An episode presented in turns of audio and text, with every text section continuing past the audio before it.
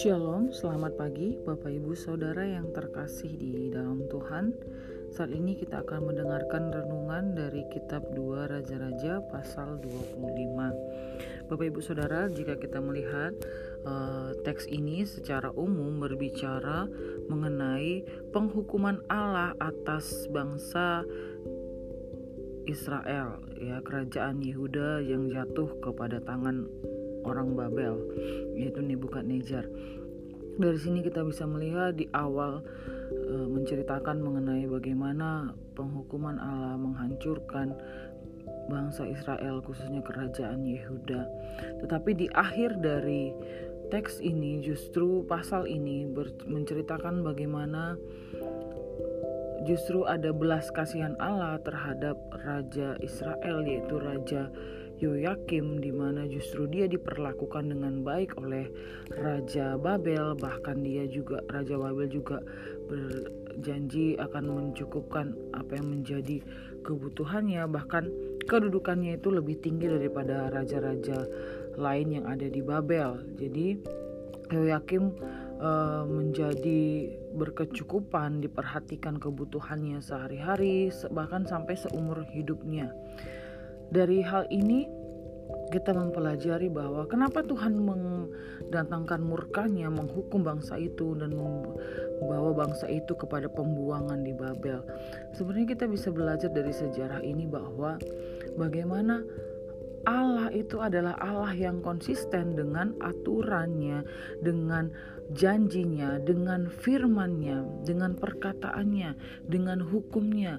Allah sudah mengatakan bahwa Allah sudah memberikan hukum kepada bangsa Israel bahwa mereka tidak boleh menyembah Allah lain.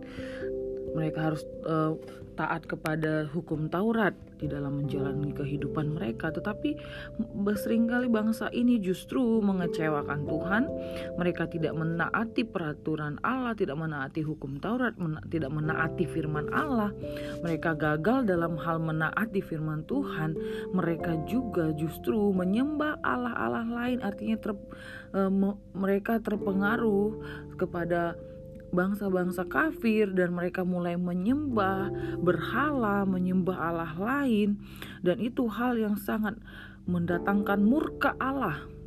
Sehingga akibat dari perbuatan itu mereka harus mengalami yang namanya pembuangan.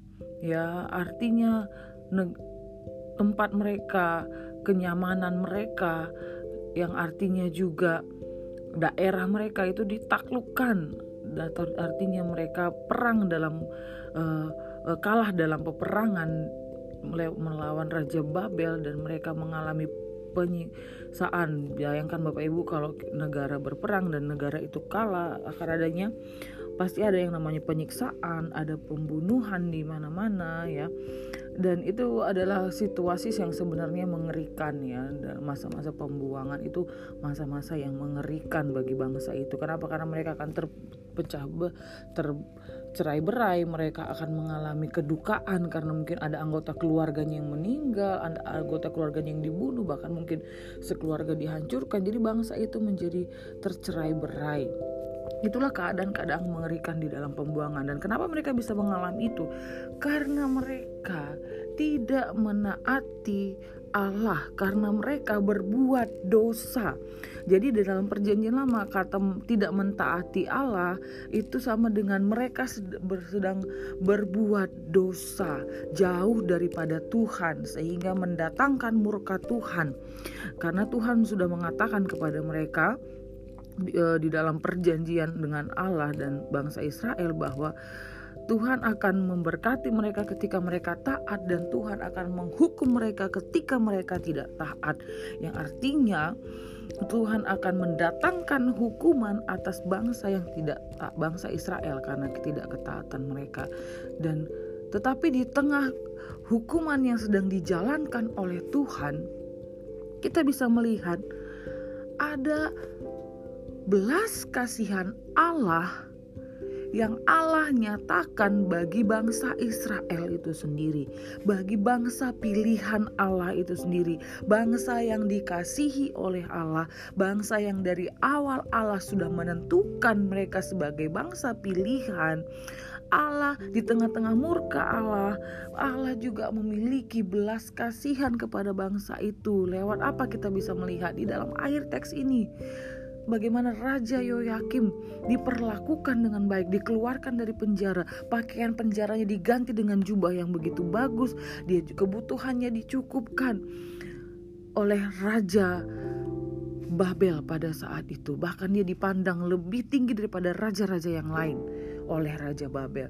Di sini kita melihat ada kes, ada belas kasihan Allah terhadap bangsa itu meskipun bangsa itu jahat mengecewakan Tuhan tetapi ada belas kasihan Allah yang berbicara mengenai anugerah Allah kesempatan yang Allah berikan untuk umat itu datang kembali kepadanya lewat Raja Yoyakim.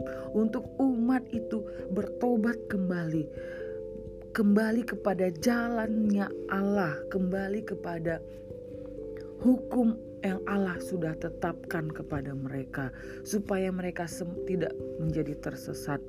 Bapak Ibu Saudara, kalau kita uh, kaitkan dengan kehidupan kita saat ini, apakah kita saat ini sedang menjadi orang percaya? Sedang menjadi anak-anak Tuhan yang hidup menurut kehendak Allah, hidup sesuai firman Tuhan, atau kita dalam keadaan-keadaan yang tidak baik di zona-zona bahaya, yang artinya kita sedang hidup melakukan dosa, kita sedang hidup mengecewakan Tuhan, kita sedang hidup di dalam kehidupan yang tidak sesuai dengan firman Allah atau hidup di dalam dosa. Bapak Ibu Saudara, dosa itu mendatangkan ke mendatangkan maut bagi kita ya artinya dosa itu sebenarnya memperbudak kita, mengikat kita menjadi tawanan iblis dan akhirnya membuat kita menjadi terikat, menjadi ditawan. Bayangkan kalau ditawan, diikat itu bukan sesuatu yang menyenangkan bukan sesuatu yang baik itu sesuatu yang sangat buruk. Ya jadi Bapak Ibu Saudara mari saat ini kita lihat kembali. Allah itu berbelas kasihan kepada kita. Mari kita gunakan belas kasihan Allah, anugerah Allah tersebut untuk kita bertobat, untuk kita mengambil langkah yang benar dengan memilih melakukan firman Allah, melakukan kehendak Tuhan godaan begitu banyak Bapak Ibu Saudara. Godaan buat kita begitu banyak. Banyak hal-hal yang menarik kita untuk kita berbuat dosa, untuk kita melakukan pelanggaran, untuk kita uh, tidak menaati firman Allah. Banyak godaan-godaan untuk kita. Tetapi mari kita mengambil langkah yang benar, langkah yang tepat, yaitu langkah apa? Mengikuti apa yang menjadi firman Allah, mengikuti apa yang menjadi kehendak Tuhan di dalam hidup kita. Jangan izinkan kita menjadi orang percaya yang mengatakan identitas yang mungkin orang bertanya, "Oh, agama Kristen, oh, anak-anak Tuhan." Tetapi tingkah laku kita, perbuatan kita tidak mencerminkan bahwa kita adalah anak Allah atau kita selalu menikmati hidup di dalam dosa. Bapak Ibu, mari kita lihat kembali anugerah Allah itu yang menyelamatkan kita. Anugerah Allah itu yang membebaskan kita dari dosa. Mari kita ambil kesempatan itu untuk menikmati anugerahnya, untuk hidup di dalam belas kasihan Allah. Karena itu adalah tempat yang paling baik bagi kita adalah hidup di dalam anugerah Allah. Artinya Bapak Ibu Saudara, mari kita belajar fokus kepada apa yang firman Tuhan katakan, fokus melakukan apa yang firman Tuhan inginkan kita lakukan. Apa yang benar bagi Allah, fokus kita melakukan itu bukan apa yang salah bagi Allah. Jadi mari kita mengambil kesempatan saat pagi ini, hari ini, untuk kita merefleksikan diri kita kembali, untuk kita melihat kembali dan uh, meminta pengampunan Tuhan, belas kasihan Tuhan untuk memurnikan kita kembali sehingga kita bisa hidup sesuai dengan apa yang Tuhan inginkan, hidup benar di hadapan Tuhan. Amin Bapak Ibu Saudara. Kiranya kisah tentang uh, teks di dalam dua Raja-Raja 25 ini mengingatkan kita kembali bahwa Allah itu menyatakan belas kasihannya kepada kita. Jangan akhirnya kita merasa bahwa dosaku sudah terlalu besar, dosaku sudah terlalu banyak.